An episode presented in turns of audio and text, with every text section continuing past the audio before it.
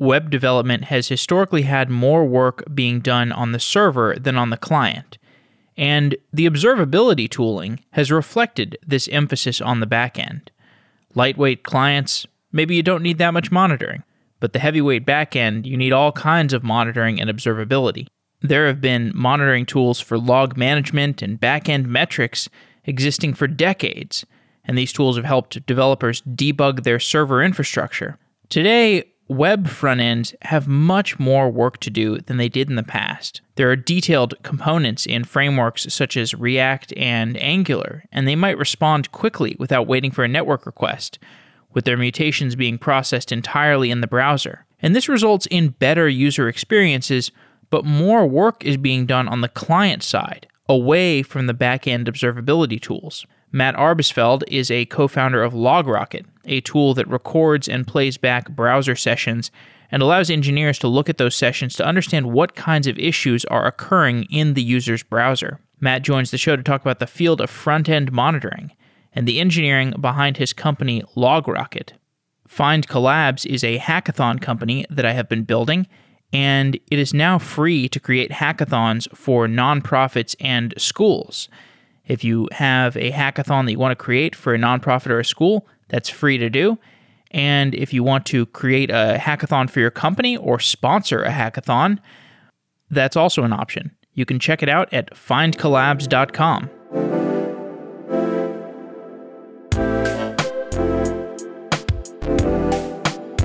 Matt Arbesfeld, welcome to the show. Good to be here. Back-end monitoring tools have existed for longer than front-end monitoring tools. The field of front-end monitoring is less mature. On the back end, you have lots of logging companies. You have metrics tools like Nagios or Prometheus. On the front end, you have crash reporting tools as well as some basic log management. How does the domain of front end monitoring compare to back end monitoring? It's really much different. And the way we see it, it really, this whole space of front end monitoring became necessary maybe five, six years ago when really React, Angular, all these new single page application frameworks were coming into fashion and folks sort of expected more interactive web applications where when you click a button, it doesn't make a round trip request to the server. You immediately see something happen on the front end.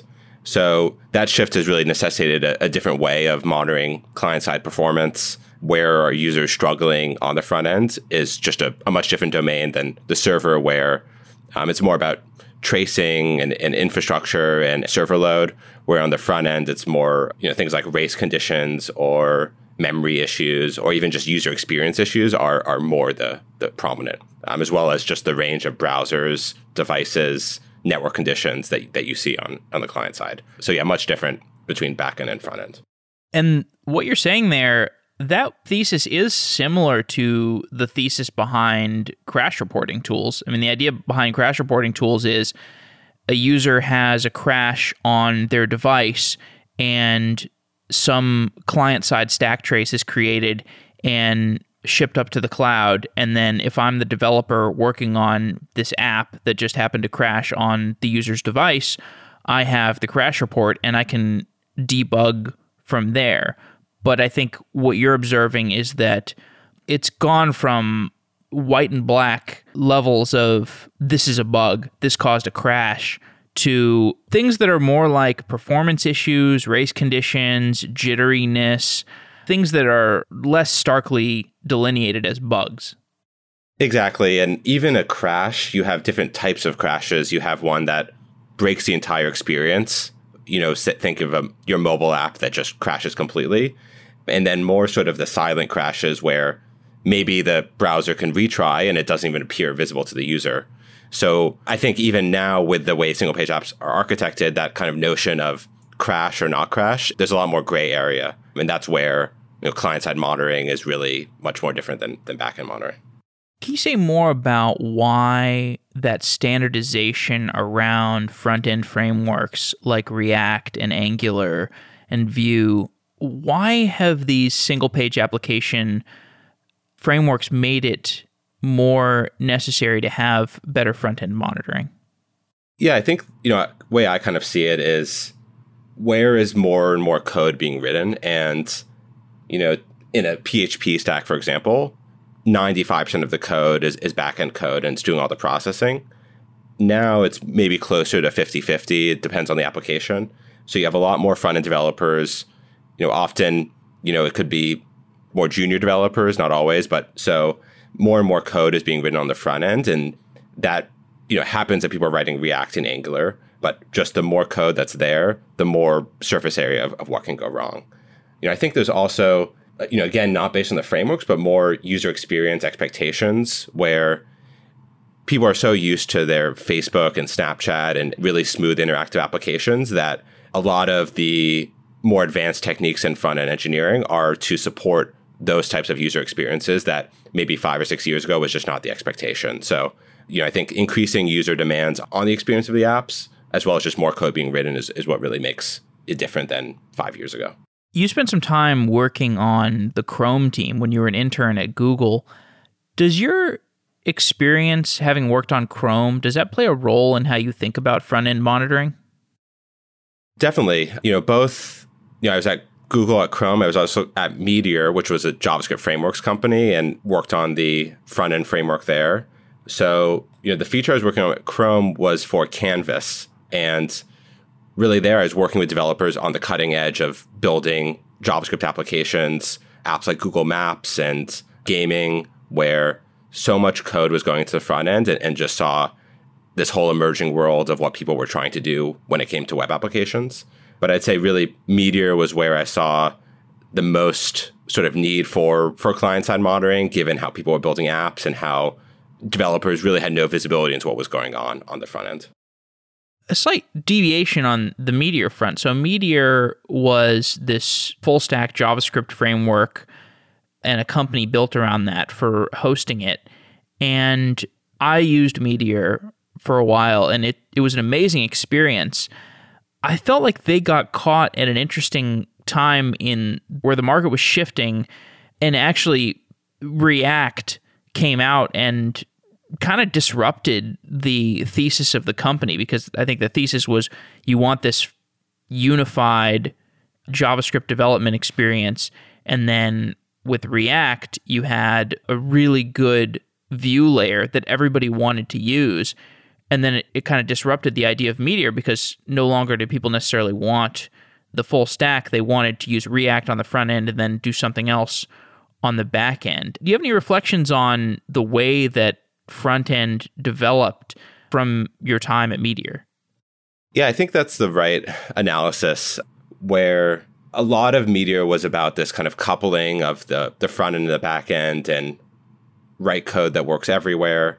And I think it was an ambitious an ambitious project, but it ended up being a team that was just focused on the view layer like React and a team that was just focused on say data fetching like the GraphQL team and Node on the back end that those technologies could be sort of stuck together in a way that was maybe more effective than this monolithic framework.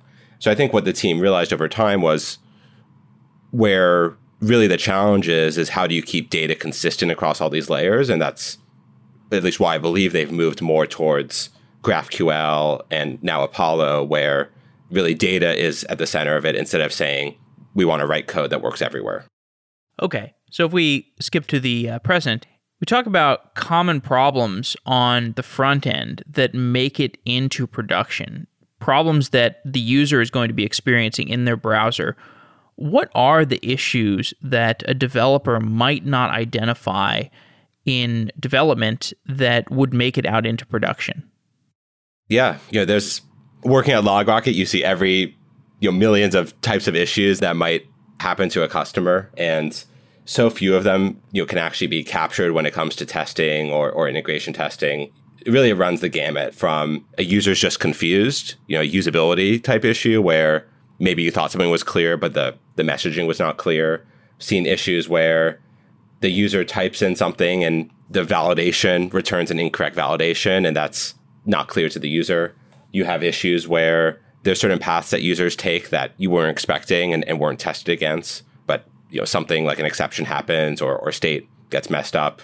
You know, depending on the app, you might be using local storage or session storage or cookies, and when you do an update, you're not respecting kind of the old version of the state in the browser could go on and on. Memory leaks, crashes, and that's just sort of explicit issues. Then there's a whole world of performance problems that you know adds another layer of complexity on everything. So it really it really can get quite extensive. LogRocket is the company that you founded, and it's a front end monitoring tool. It records user sessions. So let's say I hit a page with LogRocket, like Instacart, for example. I'm shopping on Instacart and LogRocket is also doing something in my browser. What's going on there? How is it recording my user session? Yeah, good question. So, what we do is we use an API called Mutation Observer in the browser, which basically lets us know whenever there's DOM that changes on the page, we're informed of those changes. And we capture essentially the diff of all the changes that are happening in the view. So let's say you click a button and a modal pops up. We're recording that a modal just appeared, serializing that, and sending it to a server.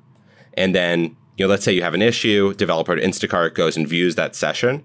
They're able to essentially replay exactly what you're seeing in the browser, you know, down to the the mouse click and that modal that appeared in the error message that you saw. Does that API for mutation, does that also handle mouse movement tracking? So that's separate. So there's another API in the browser that essentially will tell you anytime the mouse moves. So we use that API and then essentially sort of compute the path that the mouse took without sending millions of events. We compute sort of the best path that we think the mouse took. Um, and also events like hover, focus events, so that we can make it appear when you're replaying the session where that mouse was in real time. So I have my own opinions on this. The obvious question that people think about with these session recording tools is whether or not it's a it's a privacy problem or under what conditions it's a privacy problem because you know the reality is that like if I go on Facebook yes Facebook has all of the information about my sessions and I'm sure they have tools that they could use to replay those sessions. So these these kinds of tools are a reality and you know if we plug our ears and close our eyes, that's not going to prevent the fact that these tools exist all throughout the internet. But is it a privacy problem or how do you how do you interpret that fact that we now have tools, widespread tools that observe the entirety of a user's browser session? Yeah, it definitely, you know, this comes up a lot and we think a lot about this here at LogRocket. And the way we see it is we want to do everything in our power so that you're capturing just the information you need as a developer to troubleshoot issues and not information that's creepy or unnecessary. There's definitely an effect when you're watching someone that it can appear creepy. And the big things we do are essentially when you're debugging an issue, you probably don't need to know every single text the user's seeing, everything they've typed into every form. So allowing you to basically sanitize all the information by default and just enable certain fields or data that you want captured so that you're just explicitly choosing what data you need to troubleshoot issues. So giving really fine grained controls around what's captured, what you actually need to know as a developer. And then the other part is, you know, big problem is when you're, you know, let's say you're a healthcare company and your customers believe I'm just interacting with this healthcare company, but yet their data is going off to a third party, that being LogRocket. So we've put a lot of effort into our self-hosted version where if you're that healthcare company, you can store all that data on your own servers where you're already capturing all that data. So there's not another third party or source where that data may go. So it definitely is, you know, has privacy implications, but we kind of see our place as let's do as much as we can to make it as protective as a user as possible while still providing you know, the value to developers. All right. Well, maybe we can revisit that later, but I want to talk more about what this actually does to provide value to developers. So if I'm using Instacart, I'm shopping for fruit, I add some grapes to my shopping cart, and then the grapes disappear from my shopping cart. So I email Instacart support. I ask them, why did the grapes disappear from my cart? What's going on here? How can they troubleshoot an issue like that?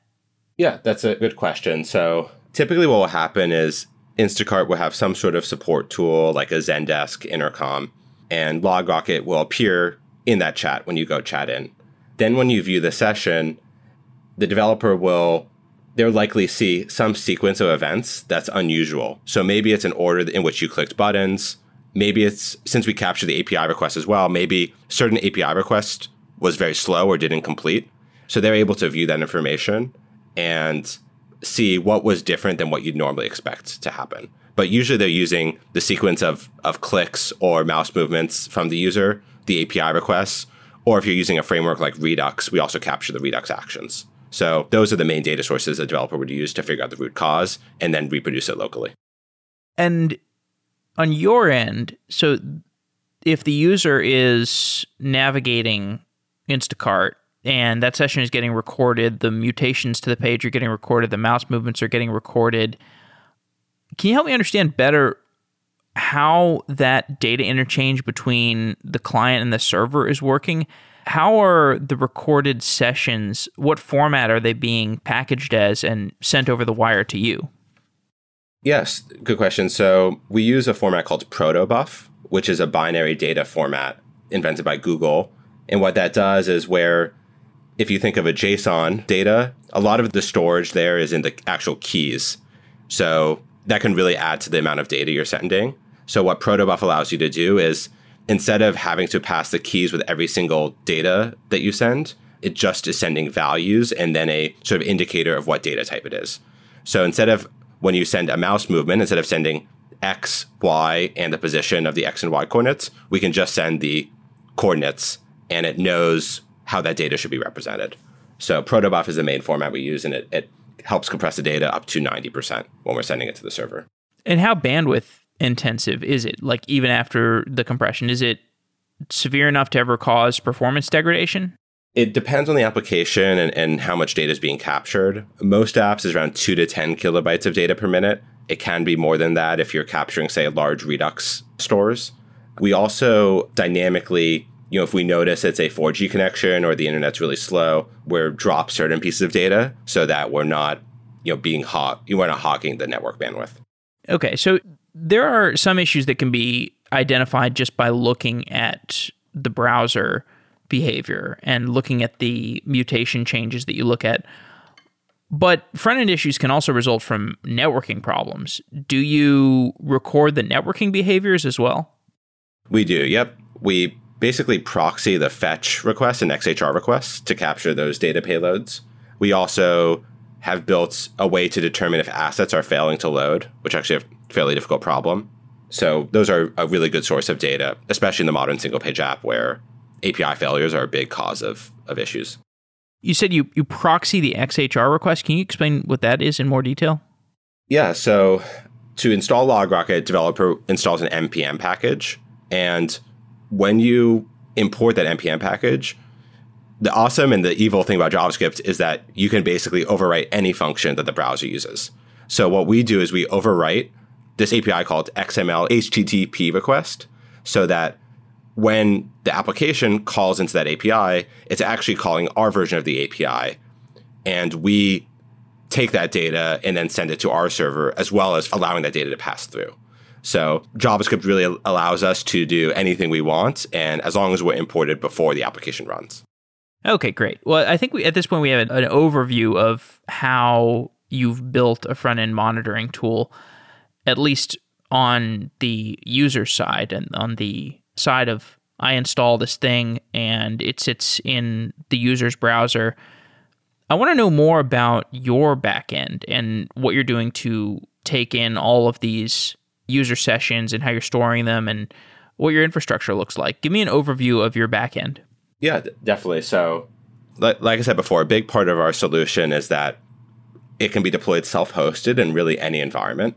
And so, from day one, really, we've been building on top of Kubernetes, which makes it a very portable application. So it can run, we run in Google Cloud, but we have customers who run in Azure, AWS, even bare metal Kubernetes infrastructure. So Kubernetes is really the core of our of our stack. And then we use Postgres for most of the data storage. What was the reasoning behind starting with Google Cloud as opposed to AWS? That's a good question. I think just one day I woke up and decided Google Cloud seems cool. And then when we first started, they were very generous with credits for, for startups. And we found the UI to be be more intuitive. I, I wish it was more rhyme or reason behind it, but it, it was just a place that seemed best for us.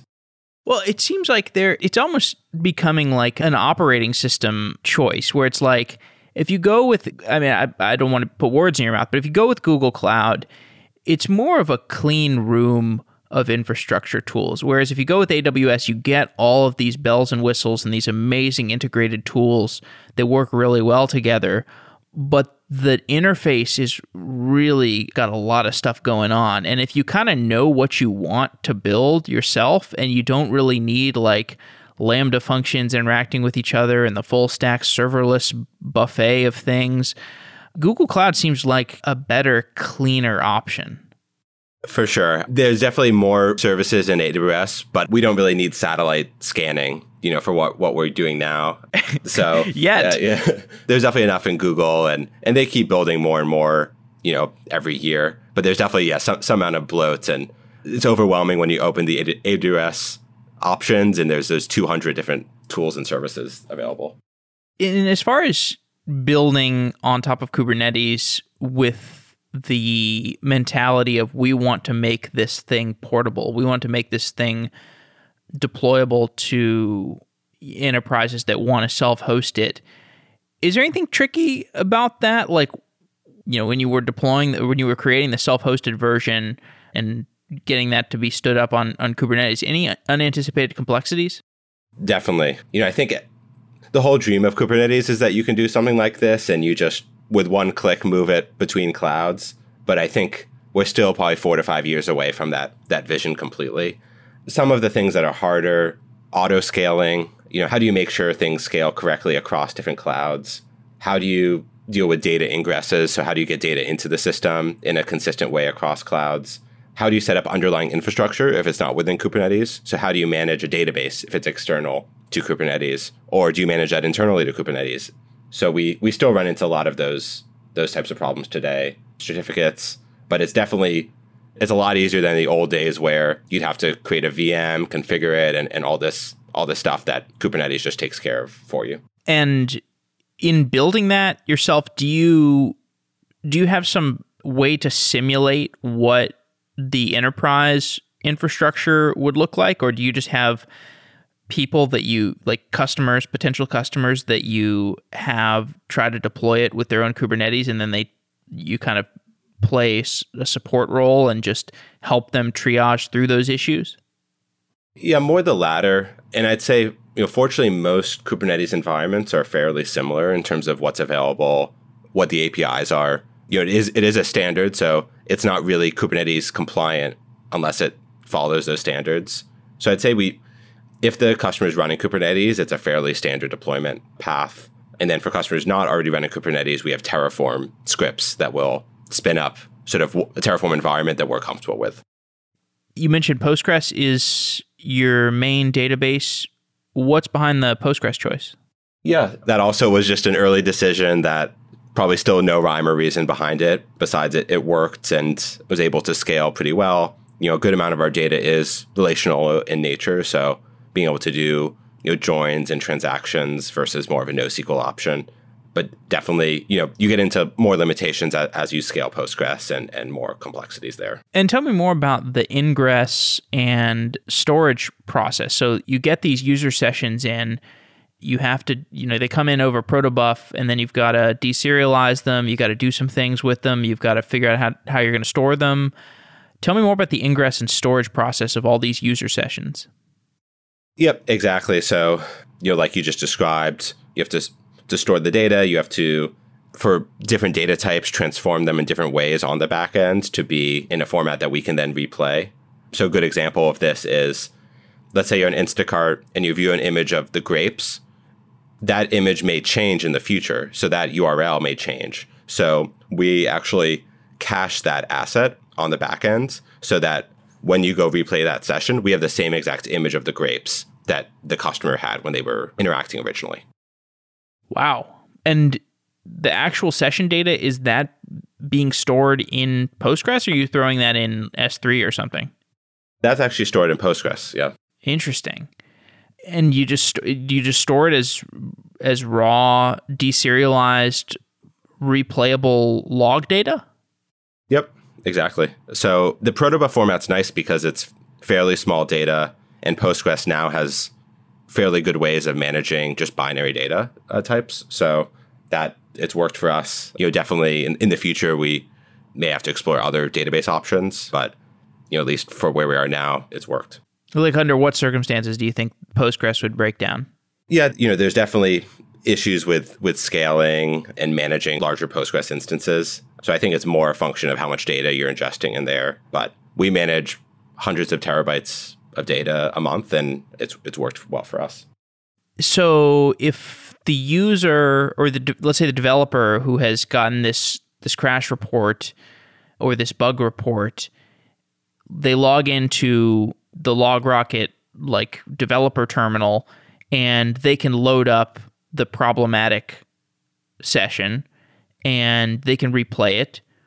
What is the process of loading that session from the protobuf data that's stored in Postgres into the replay environment? How do you like hydrate that user session and and turn it into this robust replayable session capture? Yeah, definitely. And that's where there's so many edge cases when it comes to to this because we're essentially rebuilding a browser within the browser.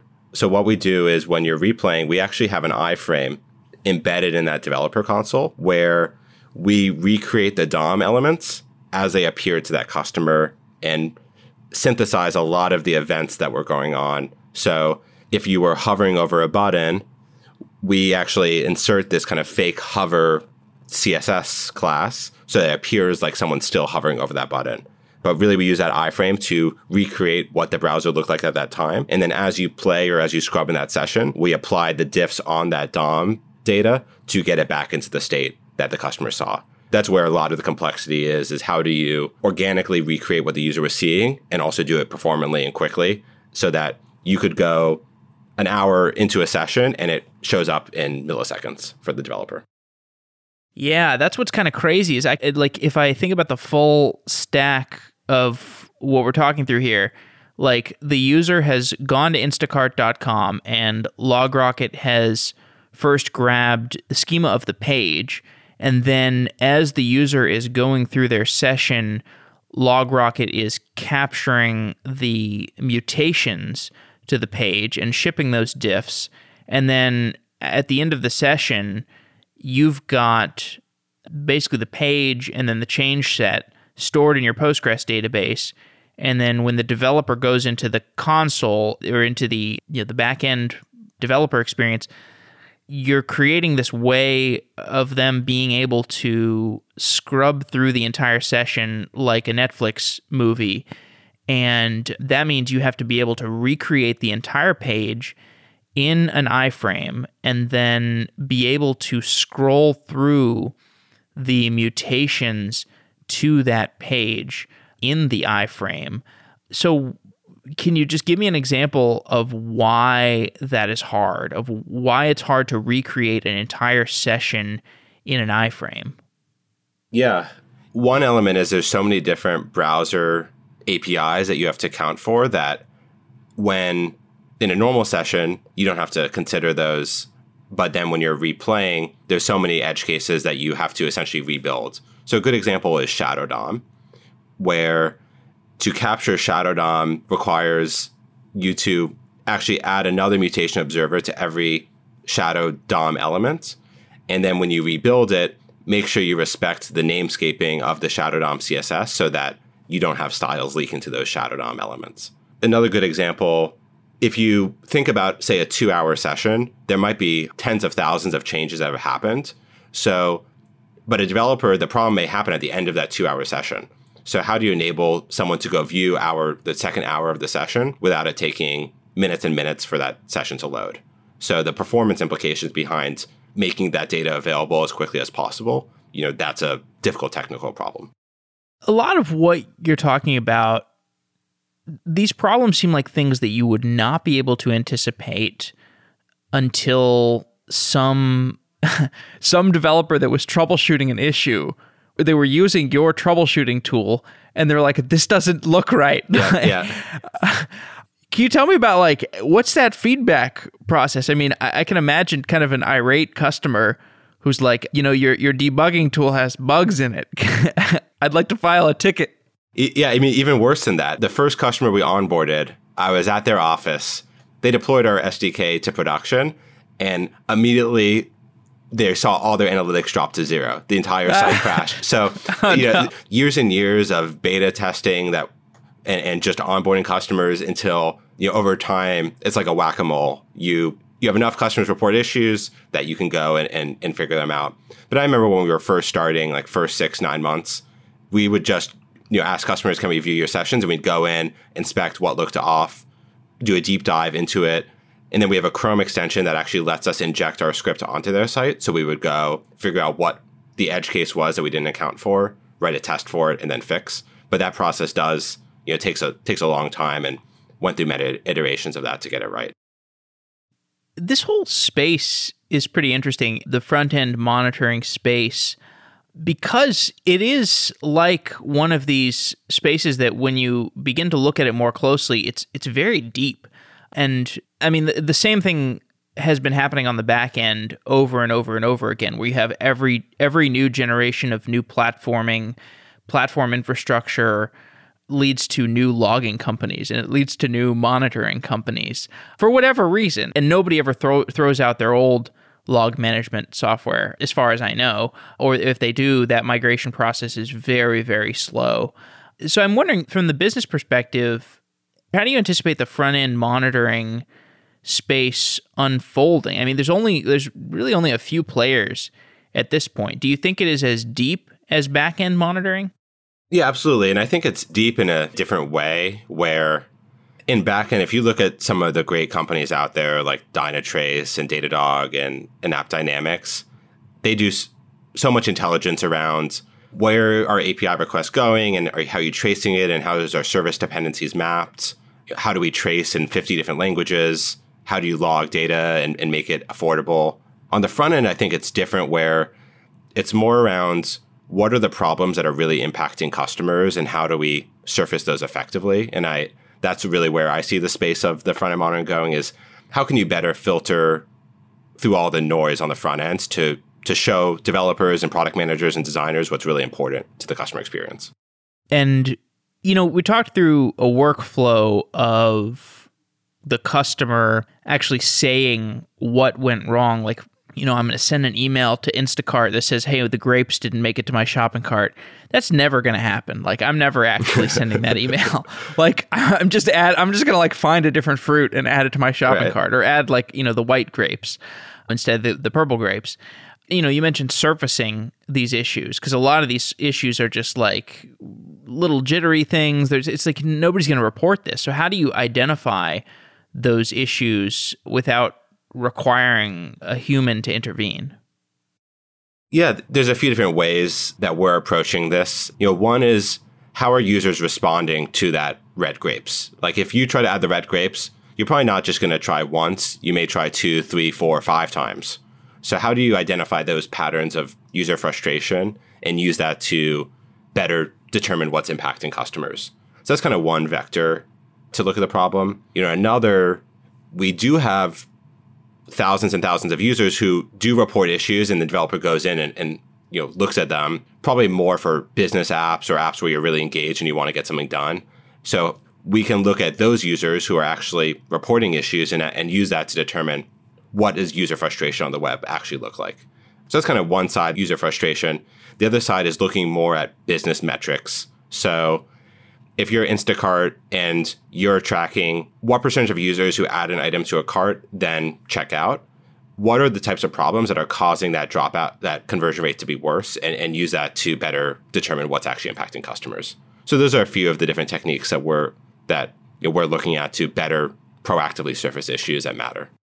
So the second example you gave, like you were looking at factors that affect the conversion rate you know, like I don't know the time time it takes to add red grapes to my cart, or the number of times I have to try to add red grapes before to my cart before they actually are added to my shopping cart. I mean, I'm just trying to understand if I know some information about what does or does not lead to conversions how is that going to change my workflow of sifting through like you know there's millions of people using instacart.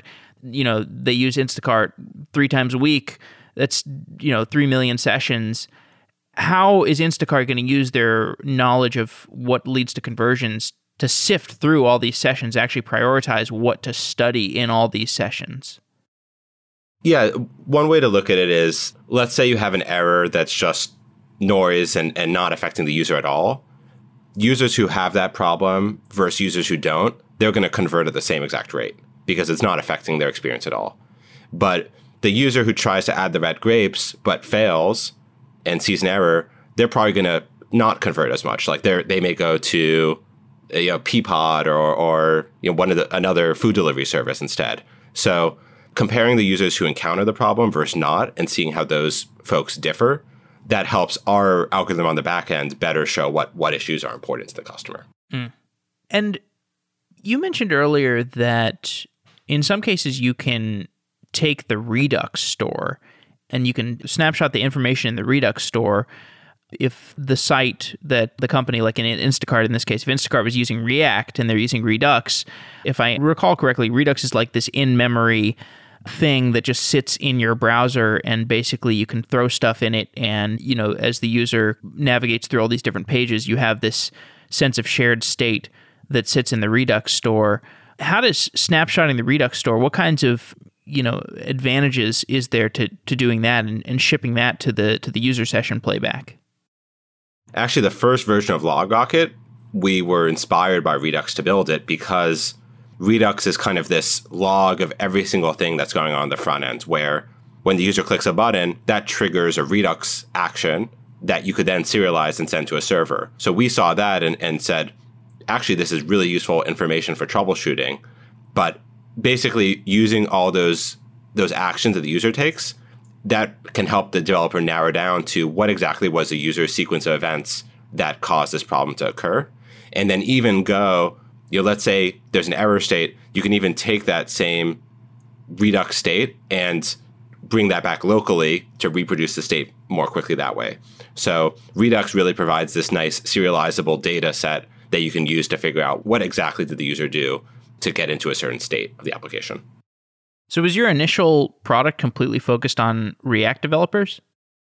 Yep. Yeah. First version was all just for Redux and there was no video playback at all. It was just the series of Redux logs. And, you know, kind of as two people do just working out their apartments, one day someone just had an idea, oh, what if we add this session playback piece? And we, we did that. And that's kind of how that, that whole piece started. But uh, yeah, originally all focused on Redux and React developers. The other company I know of in this space is Fullstory, and they do something similar. Do you know how their engineering, their implementation of session capture compares to what you're doing? I'm not super familiar with their their exact implementation, but I I think most companies approach it in a similar way these days with using Mutation Observer to capture the series of DOM events, but I'm not not exactly sure of their specific implementation. Is that a newer API, that Mutation Observer? Probably about eight eight years old. So yeah, on the newer side, but not not sort of cutting edge. Got it, got it. So these front end monitoring tools they started to come out like you said this this was necessitated maybe five years ago, but it seems like they, the front end monitoring tools they're much they are much newer. Maybe three. When did you start LogRocket? Two or three years ago. 2016. Yep. So about four years now. Okay. Well, that's not that. That's I guess that's not that long. But the, you could have had this this kind of company come a lot earlier, right? Definitely. I mean, the original real inspiration was I was working on a front end, a backbone front end, and users would report problems, send screenshots to my CEO, who would then forward the emails to me, and I have no idea how to figure out these issues. So that was probably 2015 backbone. But I think now, you know, it's a combination of more, there's enough front end apps to support a business like this. And the performance of browsers is good enough that doing this kind of session capture, especially the amount of data we collect, is still is performed enough. So I think now is really the, or 2016 was really a great time to start the company where this is a wave that you know we think will just continue to grow. The consolidation around front end frameworks, most prominently React, but there are people who, if you know Angular really well, you just dig in more. You get you know get accustomed to Angular. You have the the Vue cadre of people who just love Vue, you know, for, for whatever reason, different design decisions. That kind of standardization around front end frameworks are you seeing the same kind of standardization in GraphQL? Is is the front end community really centralizing around GraphQL, or is it? Do you think it's still more of a more of an optional kind of thing? Yeah, I'd say it's it's definitely growing in popularity from what I can tell, and particularly Apollo and kind of the shift from Redux to Apollo and GraphQL.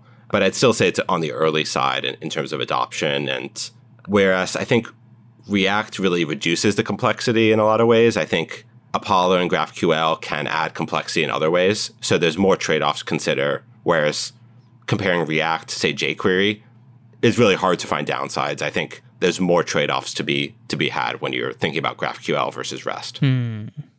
Do you get any macro? I don't know how many customers you have, but I imagine you have enough customers to have a pretty big sample of what front end stacks look like today. Do you have any macro observations about how front end stacks are, are changing, or how I guess just JavaScript stacks are changing? Yeah, we haven't done too many sort of macro projects analyzing all of our, our customers, though we, we do want to do those and put some of the obviously anonymized data on our blog at some point. I do look at the NPM stats quite a bit, you know, in comparing React packages, Re- Redux, GraphQL, and I feel like those are those show a good representation of how these stacks are getting adopted and and all that. But we have more data around sort of what issues customers are encountering rather than looking too much at the front end stacks. Okay, well, just a few more questions on go to market and just kind of take a step back. What is the go to market like for a front end monitoring tool? What strategies for building user adoption have been successful for you? Yeah, you know, both my co-founder and I are developers and we've always found products from searching for a problem, finding a solution and implementing it. So that's that's really where we started from day one. So, you know, hopefully hopefully some of the listeners have have seen the LogRocket blog where we've invested a lot to look to build a really great resource for front end developers. And you know hopefully they they use that. And when they do have a problem that we can help help solve that they they find us. That's been our first and foremost you know way of finding customers and building community. You know until coronavirus and covid we also went to a lot of different sort of conferences and, and meetups and trade shows you know where front end developers were spending time. Obviously it's harder now with the current atmosphere and environment and then a big thing for us is also just word of mouth and referrals and asking you know happy customers to, to tell their friends but you know, for really the blog and started we started that basically the same day we started the company. That's been the biggest source for us. How do you see yourself positioned relative to the crash reporting, the crash monitoring tools? When you look at most of the crash, or really, you know, all the crash reporting tools, they started at monitoring, you know, like your Django application, your Ruby on Rails application, and then moved into the front end and kind of applied similar techniques to front ends as the backend stacks. And those they work great for capturing JavaScript exceptions and merging and making those actionable.